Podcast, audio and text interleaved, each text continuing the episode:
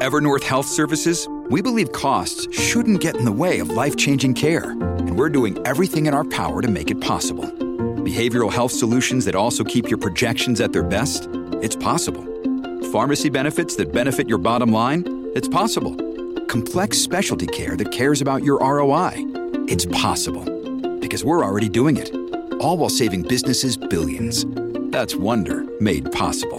Learn more at evernorth.com/wonder. When you need mealtime inspiration, it's worth shopping Kroger, where you'll find over 30,000 mouthwatering choices that excite your inner foodie. And no matter what tasty choice you make, you'll enjoy our everyday low prices, plus extra ways to save, like digital coupons worth over $600 each week. You can also save up to $1 off per gallon at the pump with fuel points. More savings and more inspiring flavors make shopping Kroger worth it every time. Kroger, fresh for everyone. Fuel restrictions apply. Jay Rosen is traveling this week, so I have a special guest co host, Karen Woody, professor of law at Washington and Lee. I know you will enjoy her thoughts on some of the top compliance and ethics stories from this week in FCPA. And now I'd like to share with you a few thoughts about Ethisphere and their World's Most Ethical Company Awards. Do you work for one of the world's most ethical companies? Well, why not get the recognition you deserve for building a world class ethics and compliance program at your company?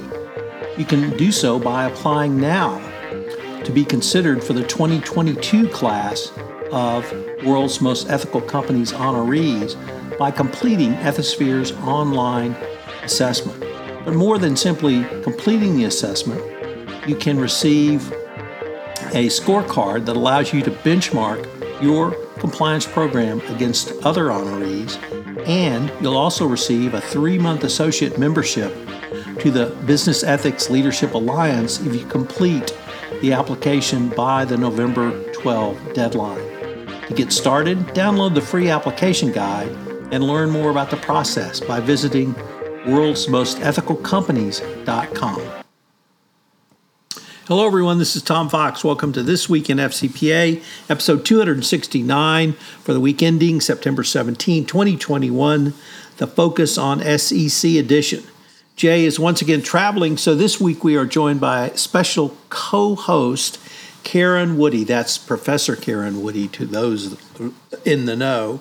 And I know you're going to enjoy her comments on this special Focus on SEC edition because, amazingly enough, Karen is an SEC expert, and one of her uh, key areas of research, writing, and teaching. So, Karen, first of all, welcome and thank you so much for uh, agreeing to be the co host this week. Oh, thank you, Tom. It's always such a pleasure to be on these with you. So, Karen, we have a series of stories uh, about Coinbase versus the SEC, and we've linked to them all in the show notes. But I was uh, really uh, wanted to engage in a broader discussion with you about this issue, the public nature of the SPAT. Uh, what does uh, the SEC's position Coinbase? So maybe if you could uh, kind of set the stage by telling us what is Coinbase and how did they at least potentially run afoul of the SEC and why are we seeing all of this in public? It's a great question, and it certainly has captured everyone's attention in the last few months, but certainly has ramped up more recently. So, Coinbase is essentially a broker dealer for, for cryptocurrencies.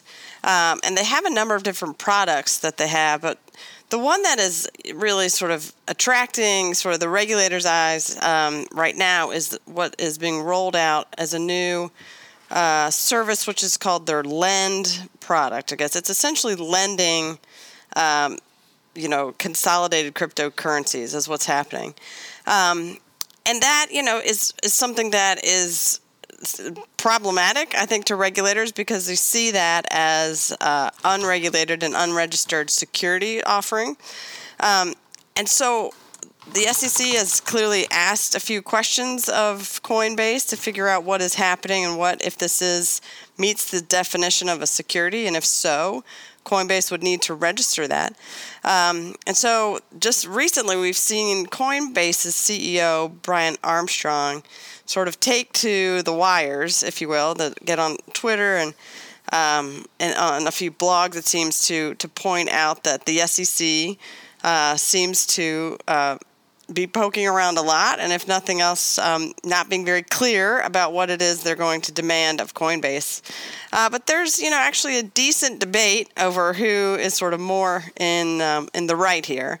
Uh, according to Armstrong, you would think he was he's very much the aggrieved party, very much trying to, you know, just follow the laws, but the SEC hasn't been clear what the law is, um, that kind of idea.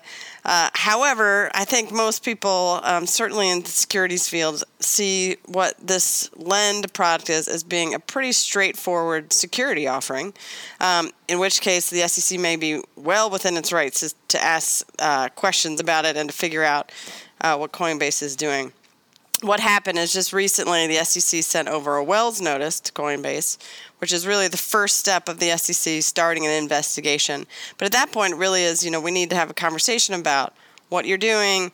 Uh, you have the opportunity to defend yourself or explain yourself. Um, if you receive a Wells notice, it's sort of an invitation to a conversation, but very much an indication that we're we're at sort of the five yard line before we uh, initiate an, um, an, enforcement action and certainly uh, wider investigation into into what's going on. And so, um, I guess in receipt of that Wells notice, Brian Armstrong sort of very much uh, publicly create you know created a record here of his. Uh, well, his disdain for the SEC's process under this. Um, so that's that's where we are. Uh, I think um, in in in terms of where we are have uh, sorry seen um, in recent weeks. It is interesting, and you pointed out the public nature of this is this is not typical. I mean, oftentimes Wells notes aren't. Um, you know, certainly not publicly known. It's it's still sort of behind closed doors a little bit. That's the nature of what's going on. Um, it's certainly just uh, it's definitely an official document by the SEC, but uh, it's it's not one that you know that is that is sort of openly there's not a press release about a Wells notice. So, so the public nature that Armstrong took with this um, was a little bit on you know not typical. So, what about uh, Chairman Gensler, SEC Chair Gensler, testified in front of Congress this week, and uh, I was trying to think of another time I had heard an SEC chair uh, so publicly respond and he did not name Coinbase by name, but he did all but mm-hmm. that. Uh, is that something you you have seen? I, I, was trying to think back, and it may even been around Enron, but I'm not even sure if if there was a, a public testimony by the SEC chair uh, around Enron. Uh, what? Why, why was Gensler so public? Was it in response to Coinbase, or is this something that just uh, clearly excises him? Well, my own opinion about that is that it's maybe twofold. It certainly was in response, I think, to Armstrong and, and just the idea of how much press this has gotten, and Coinbase being, you know, the first publicly traded, you know, broker deal for for crypto. So already Coinbase is very much in the sights of the SEC. People are already, you know, the SEC is already a little bit. Uh, nervous about regulation of crypto, and Coinbase sort of is the biggest target for that. But I mean, that sort of dovetails, which uh, with what I think is the other reason, which is, you know, this is a space that does feel a little like the Wild West, and the SEC is really trying to get its arms around it. So I think even absent maybe Armstrong's public comments, Gensler might have said something very similar, saying, you know, this is a problem. Um, maybe not a problem, depending on how you see it, but this is certainly a new area that the SEC certainly thinks is crying out for additional regulation to ensure that investors are protected. They are he you know Gensler's asking for additional rules and regulations um, from his staff on crypto. So I think either way, Gensler would have certainly said something. But you're right, this sort of public obviousness of who he was discussing. Um, uh, is a little unheard of, but at the same time, Coinbase is sort of the first mover, at least to be on traded on the market. So uh, it, it was an obvious sort of jab. Karen, could you go back to the Wells notice process and and uh, back when you were in private practice, um, did you have to respond on behalf of a client for a Wells notice? And what's is there an internal process from the corporation to really get their ducks in a row and then formally respond and then perhaps sit down with the SEC and and put forward your arguments to them and uh, you said about being on the five yard line, but that doesn't necessarily mean you're going to score. Can you sometimes persuade the SEC to go another direction or present them with legal or factual arguments that they might not have considered. That's correct. So um, it is certainly an indication of the seriousness of it. And in my practice in, in DC, uh, there's definitely some truth to the sort of um, chummy nature, sort of revolving door of the regulators and the defense bar. And so sometimes there are sort of our conversations prior to a Wells notice saying, hey, you know, this might be coming down the pike. The Wells notice is a pretty formal document. However, as I said, it's not sort of the most, uh, you know, it's it's still the five yard line. You still have an opportunity to respond. It is a very formal response, you know, a long sort of documented response that the company provides to the SEC that does end up being discussed and, and, and enters into a conversation with the SEC, much more sort of on the record, a, uh, a, a formal process as opposed to just sort of calling you know, maybe a former colleague who's now defending the company, where that kind of what happened before the Wells process. And it is specific to the SEC. Other agencies have similar maybe processes, but the Wells notice in itself is um, and is what is called is what it's called at the SEC. So, where could all of this lead? Could we see an investigation and enforcement action? Could we see resolution? Uh, I think you and I at least are leaning to uh, the position that this is a securities offering and there does need to be registration. Um, but could there be a settlement and kind of everybody goes home getting half of what they wanted? That's a good question. I don't I don't really see how they still offer the lend product without registering it unless they sort of drastically alter it. It's interesting because Coinbase sort of wants its cake and to, and wants to eat it too, in the sense that it doesn't want this to be considered a security, which is sort of a pooling of you know of investments and, and the definition of an investment contract that we see from an old uh, case from the Supreme Court that you know involves pooling of assets. Uh, and then a return, an expected return on on uh, on the investment. Um, at the same time that they say, hey, this isn't a security, this is just a lending thing. This is we're, we're, we're acting more like a bank. They also don't really want any bank regulations applied to them. Um, it is interesting because it is actually there's a second case that is actually maybe more applicable here, and that's what's called the Reves case. Uh, and in that case, that looks at whether or not a note is considered a security. So other than sort of an you know uh, get rich quick scheme. This is one where it is exactly what uh, Coinbase is doing in that it's a it's a lending with a set return on on that um, on that investment. So. Uh, sure, Coinbase wants to make say this looks more maybe like a note or like a loan, but there are enough factors uh, that we saw from that case that is um, like I said, the, the Reves case, that one makes clear that these, it's what's the term here is the family resemblance test. If this, you know, looks like a duck, walks like a duck, quacks like a duck, and in this case, duck is a security. That's uh, how they get to this idea. Then you have to register that. And based even on sort of the facts of that case and what Coinbase is doing, it's it's so similar that I can't imagine anyone would come out any different way than thinking this clearly meets the family resemblance test uh, and would be considered a security.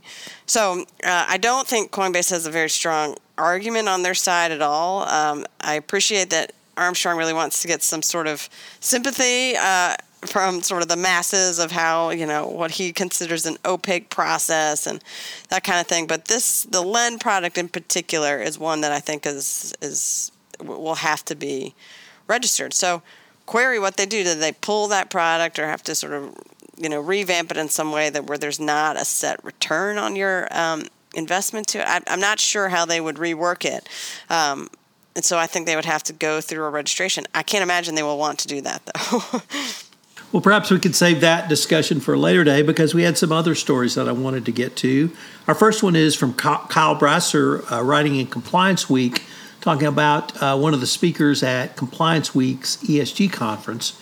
And uh, that speaker was Jim Massey, uh, who was previously uh, VP of ESG, Sustainability, Ethics, and Compliance at AstraZeneca, and he's now off in the consulting world. And he really talked about why compliance needs to uh, lead the ESG effort. He said that uh, he believes doing the right thing is the crux of being a good, sustainable corporation and a good leading corporation. And he, within the corporation, he believes compliance officers are perfectly positioned to get on with the sustainability efforts, or rather, get involved. Uh, he said that compliance is not a defense, it's an offense. And more importantly, compliance works with a wide variety of corporate actors so that uh, it would seem to be a natural extension for compliance. So uh, I've been advocating strongly that compliance really needs to lead the ESG effort. And I think uh, Jim really gave us some additional points. Uh, I hate to say it, but is there another cheating scandal at KPMG? oh, that was a great article too. I'm glad Matt Matt Kelly pulled that one out. That was uh, it, it, looked like it. I mean, they really were sort of taking each other's test, didn't it seem to be that? I thought that was very uh, interesting, and maybe you know coincides with Kyle's piece about how you know compliance needs to be more proactive instead of simply reactive. And here we have someone who there obviously was somebody maybe asleep at the switch who didn't realize that this was occurring because it was pretty pervasive cheating going on at, down in KPMG Australia. So I mean, it's KPMG to the defense bar. I hate to say it was really the gift that kept on giving. there always was something that you needed to help KPMG out. It felt like when we were in practice, but it seemed that way. But it it um, it seemed not. It seemed that they were very um, forthcoming. They were very sort of uh, contrite when they had had been called out. I think they even Matt's piece your remarks about their extraordinary cooperation with the PCAOB. So I hope they have uh, you're seeing the error of their ways.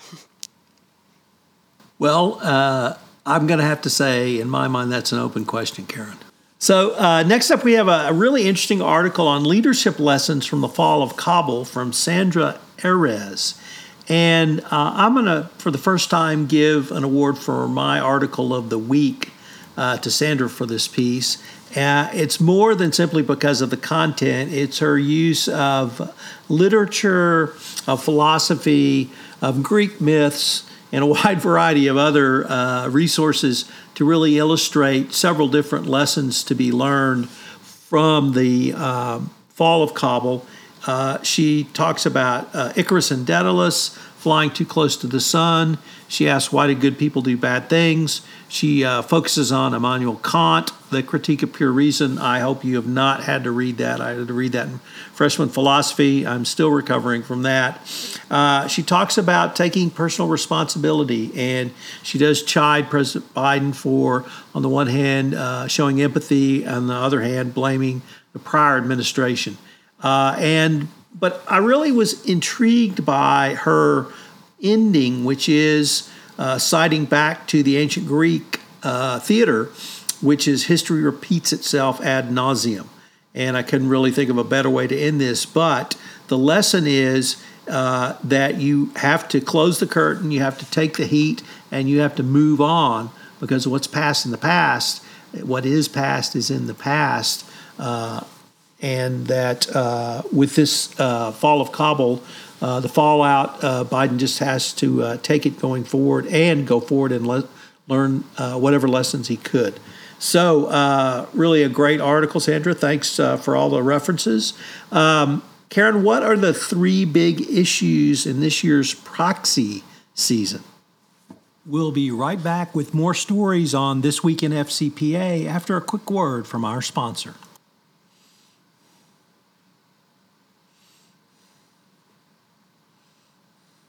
Another day is here, and you're ready for it. What to wear? Check. Breakfast, lunch, and dinner? Check.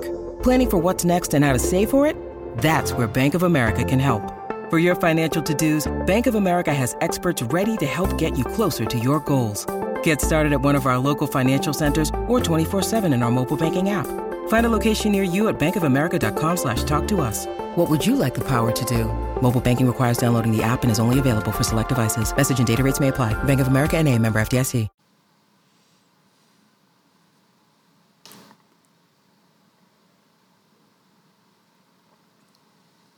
Oh, another great article that I appreciated you uh, highlighting here. Oh, man. So I read this as sort of, you know, the big three of the institutional investors really are still pushing um, for diversity, equity, inclusion, so DEI, as well as ESG um, proposals on the proxy uh, on the proxies that we saw over this season, which they sort of um, estimate to be, you know, roughly July to this past June. And having looked at a number of these sort of Fortune 50 proxy statements, looking at the same idea, especially focused on DEI, I've spent a lot of time this spring working on that type of a project as well. And so I, I find this such a great summary of what this past year has looked like in terms of what's been on the proxies. Um, and you know how powerful you know the fact that these three institutional investors uh, are when they have been really trying to put their money where their mouth is on these on these initiatives. Uh, and you see here this idea that you know they have uh, voted even against. I mean, the one that really jumped out to me that they voted contrary to the management recommendation um, at Berkshire Hathaway about requesting more DEI oversight to their policies and you know, they have just this article had wonderful sort of summary statistics about how many shareholder proposals um, in comparison to previous years, and then certainly this year, uh, dealt with things like DEI, ESG, other social issues.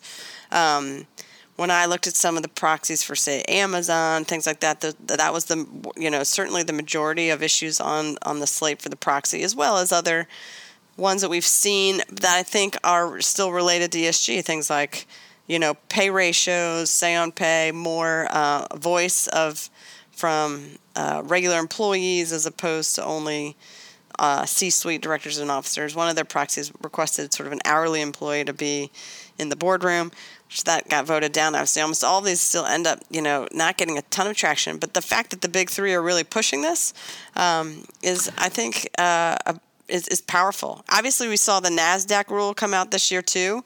So this is now sort of required for the NASDAQ companies. But I have to think that um, you know the buy-in from these big three is what is really uh, what moved that needle a lot too. So Karen, next up we had an interesting article from Dick Cassin over at the FCPA blog, and it was about corporate FCPA recidivism, and he listed uh, 13 cases. Uh, where companies had were two-time FCPA losers. I will note for the record that I've worked at two of those. Uh, so uh, I, am not suggesting there's correlation or even causation there. But he asked the question why these companies were recidivist. So in the two I worked at, I would certainly point towards a culture of uh, that sales and business development were the most important thing over anything else. So I don't know about the other companies, mm. but he really asks why companies would do this. And um, he, he concludes uh, with a line from uh, Professor Peter Henning, I believe. And Henning said that, quote, deterrence has little impact for economic crimes when there is so low a probability of giving, getting caught. And concludes that uh, perhaps these companies just didn't think they were going to get caught. Obviously, they were wrong uh, because they did get caught, but uh, according to Dick's numbers, 5.5% of all FCPA enforcement actions have been uh, recidivist actions. So uh, that's a fairly low number, uh, but I think it is cause for looking at. But uh, you do have to ask the question is how can a company that has an enforcement action uh, three or four years later, so you have to wonder about the culture of that company. Karen, in preparing for this week's yeah. this week, uh, article, I came across a new term for me the great resignation. So, could you tell us what the great resignation is and why it relates to uh, companies trying to give employees meaningful work? Well, uh, I think the great resignation, according to that piece you sent, was this idea that employees are fed up and they're done. They're they're leaving uh, jobs, sort of in um, sort of unprecedented numbers. And some of this is because, you know, we've seen sort of back to your comment about culture, this idea that um, people want to work somewhere where they feel they have a purpose and that the work is meaningful. Uh, and so they, you know, rather than that being motivated only by uh, the typical incentives, salary or other perks, we have this idea that this, you know, there is something deeper than that that motivates people, uh, and that you know the lack of that being present in a number of maybe jobs is why people have had this this great resignation to sort of, I mean, to, to find their passion, I guess is, is what the takeaway was from that. I thought that was a very fascinating article. And I, I feel like we've seen some of these concepts teed up a little bit when people talk about differences between generations, that millennials are much more oriented and motivated by things that are bigger. Um, sort of they, they push things like the climate change initiatives and things that uh, aren't quite as um, I, I would say the term selfish, but not not necessarily in a negative sense, but just not necessarily as individual, but sort of broader themes and, and concepts that they uh, find purpose in doing. So I thought this was a very, very fascinating piece. Karen, next up we have an article by lawyers from Wachtell Lipton in the Harvard Law School Forum on Corporate Governance, and it takes a look at a recent case involving Boeing and its uh, board of directors. And it's a really interesting case. It follows the Caremark line of decisions that the Delaware Supreme Court has recently talked about, um, really putting a burden on directors to be involved with the risks of their organization. And of course, for Boeing as an airplane or airline manufacturer, that should, should be the highest risk is safety.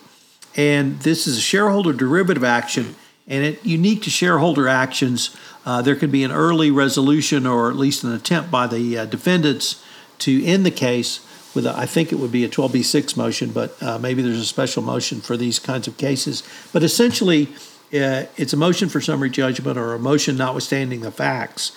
And that's going to play into this case, it turns out, in a way uh, that's a little unusual. But the court really excoriated Boeing's board in a way they don't typically do uh, to boards for not only failing to elevate safety uh, to the board level for oversight, but even going so far as to su- suggest that the board may have lied to investors and the public. And I can't remember a significant U.S. corporation being charged with that, uh, at least by the Delaware Supreme Court. But what the, the procedural, and of course, being the complete procedure geeks that we are, I knew you'd love this, Karen. The um, because of the procedural nature of the pleading stage, the court had to accept the plaintiff's pleadings as fact. And so when the plaintiff said Boeing lied, the court had to accept that as fact at this stage. And so typically corporations use a 12B6 motion in shareholder suits to, to get it thrown out pretty quickly because there's no cause of action. Uh, but here, because of the pleadings, uh, the corporation uh, was not able to overcome those with counterfacts or any other type of evidence. Uh, so that was a, a really interesting part. Uh, but the, the Delaware Supreme Court has really uh, toughened up and, and strengthened the Caremark decision, starting with the Bluebell case, Marchand, uh, 18 months ago. And the article points out there have been six uh, Caremark decisions in the past 12 months, which is, is very unusual. And if you're out there uh, counseling or advising boards, uh, they need to understand this is a real risk. And when you have Boeing shareholders suing the Boeing board, uh, that's a real case. And I understand you may have D&O insurance, but nevertheless, it's uh, Cognizant Technologies paid 95 million uh, around an FCPA violation for their uh, failure at their board level. So this could get very costly very quickly, and you don't have to get a billion dollar settlement. Uh, you can get 10, 100 million dollar settlements. Uh, it can be very lucrative for the plaintiffs bar very costly. So I thought this was a, a really interesting case uh, for us to look at.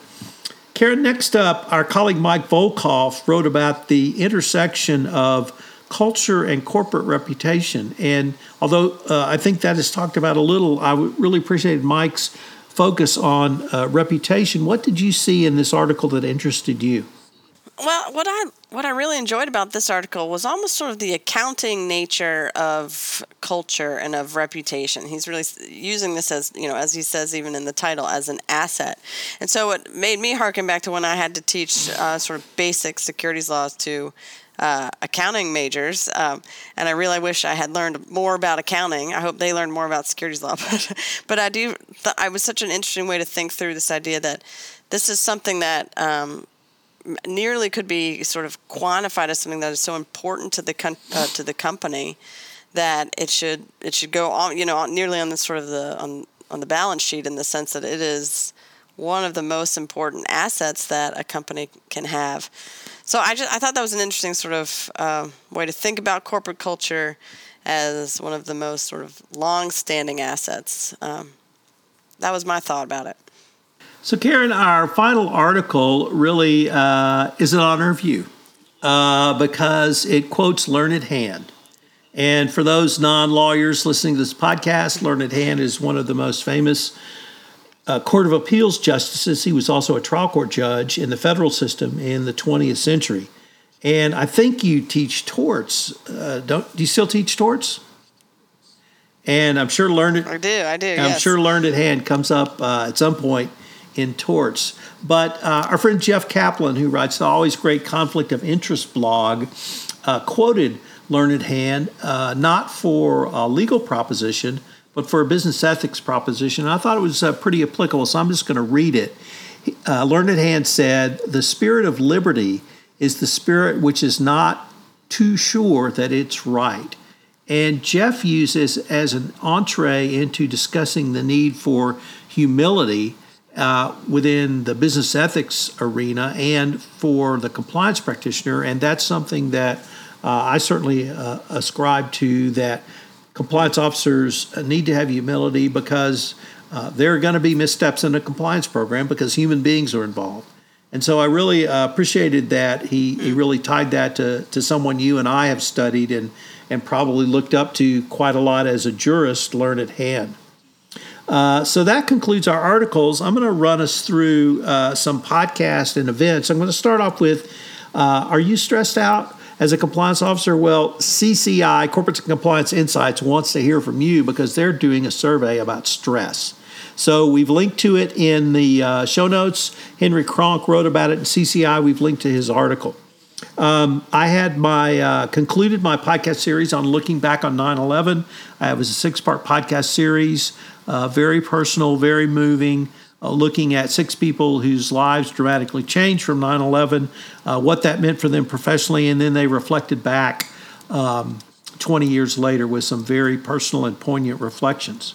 Uh, I've rolled out a new podcast and I took things in a little bit different direction. Uh, I, with my co host, Greg Greenberg, Greg is the author of a book called Effing Argentina and it's a 11 chapters and stories of exasperation.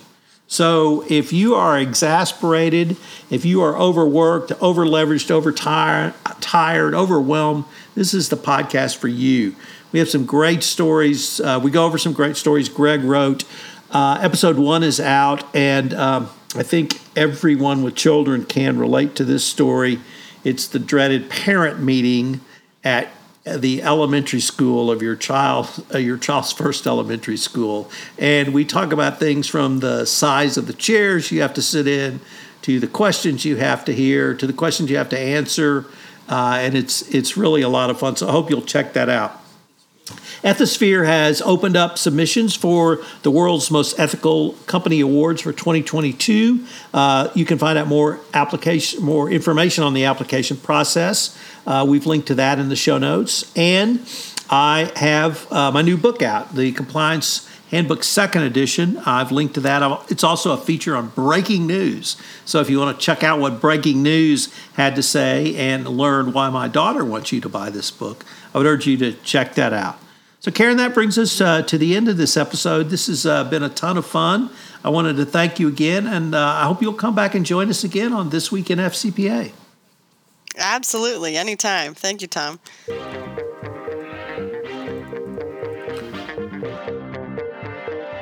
This is Tom Fox again. Thank you for listening to this episode of This Week in FCPA.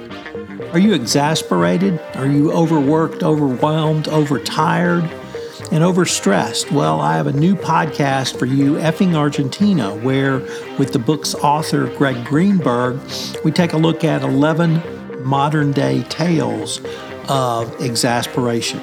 Effing Argentina is available on the Compliance Podcast Network. It's also available on video format on YouTube, so check it out. This Week in FCPA is a production of the Compliance Podcast Network.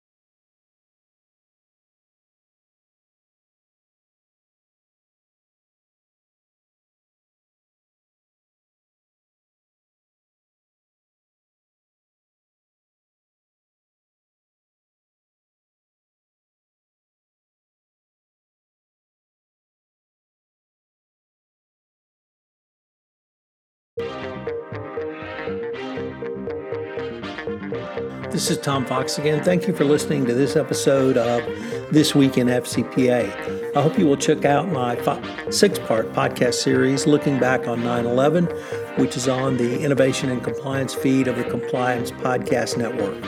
It's my most personal podcast series, and I hope you find it a good way to reflect about 20 years after 9 11. Please plan to join Jay and I next week when we take a look at stories that caught our eye. You can reach me at tfox at tfoxlaw.com, Jay at jrosen at affiliatedmonitors.com. This Week in FCPA is a production of the Compliance Podcast Network.